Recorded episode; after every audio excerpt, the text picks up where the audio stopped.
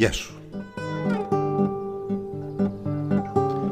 Είμαι ο Πάνος Σταυρόπουλος και είμαι σύμβουλος σταδιοδρομίας.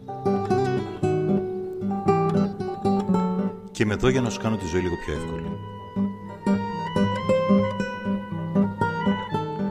Το μόνο που έχεις να κάνεις είναι να μου στείλεις ένα mail στο info παπάκι ή στο κανάλι μας στο YouTube ή στο Instagram και να μας πεις την απορία σου.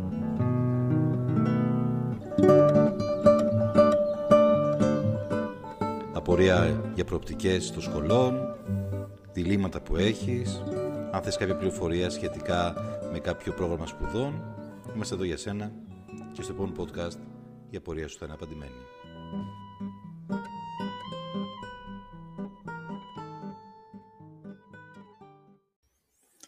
Μου ήρθε ένα mail από τη Μαρία. Η Μαρία είναι μαθήτρια γάμα λυκείου. Θέλει να σπουδάσει παιδαγωγικά. Έχει δει τα μαθήματα, αγαπάει τα παιδιά.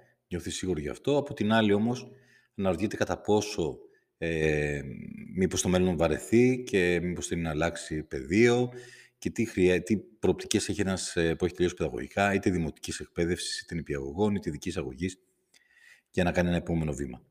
Μαρία μου, πρώτα απ' όλα είναι πολύ λογικό όλο αυτό που σκέφτεσαι. Ε, τα παιδαγωγικά είναι μια πολύ ωραία επιστήμη. Είναι μια πολύ ωραία βάση έτσι κι αλλιώς για να κάνεις πολλά πράγματα μετά. Είναι πολύ πιθανό στο μέλλον πραγματικά να θες να πας σε ένα άλλο τομέα ή να εντελώς έξω το παιδαγωγικά ή να θέλεις να το εξελίξεις μέσα στο τομέα των παιδαγωγικών. Υπάρχουν πολλά μεταπτυχιακά και συνεχώς αυξάνονται.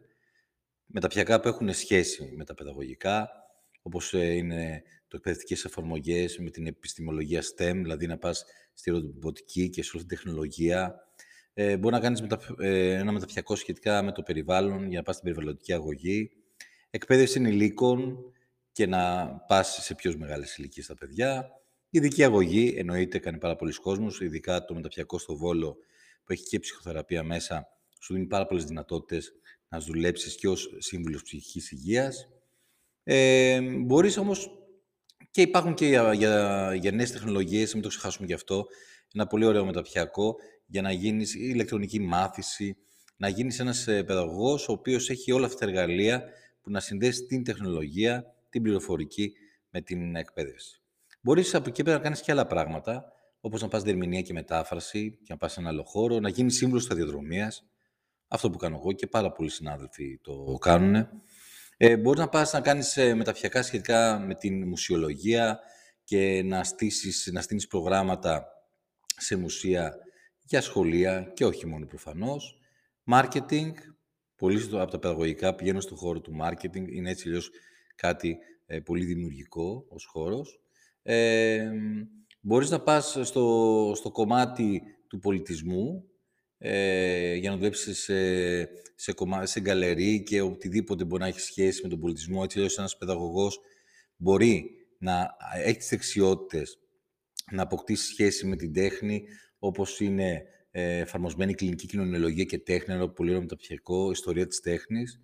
Ε, να πας στην ψυχολογία, στις νευροεπιστήμες και να συνδυάσεις και την, ε, τα παιδαγωγικά και ως παιδαγωγός με ιδιαίτερες γνώσεις ψυχολογίας και να εργαστείς σε φορείς όπως το ΚΕΔΑΣΥ ή να πας στην ε, έρευνα και στη μελέτη του εγκεφάλου και στη διαδικασία του πώς μαθαίνει ένας άνθρωπος και να πας σε ένα πιο ερευνητικό κομμάτι. Υπάρχουν πάρα πάρα πολλά ακόμα μεταπτυχιακά και πολλές διέξοδοι. Αν το αγαπάς, μην το φοβηθείς, πήγαινε, σπούδασε, κάνε ό,τι κάτι μπορείς στις σπουδές σου, δοκίμασε το επάγγελμα και να είσαι πάντα ανοιχτή για το επόμενο βήμα. Καλή επιτυχία στις εξετάσεις σου.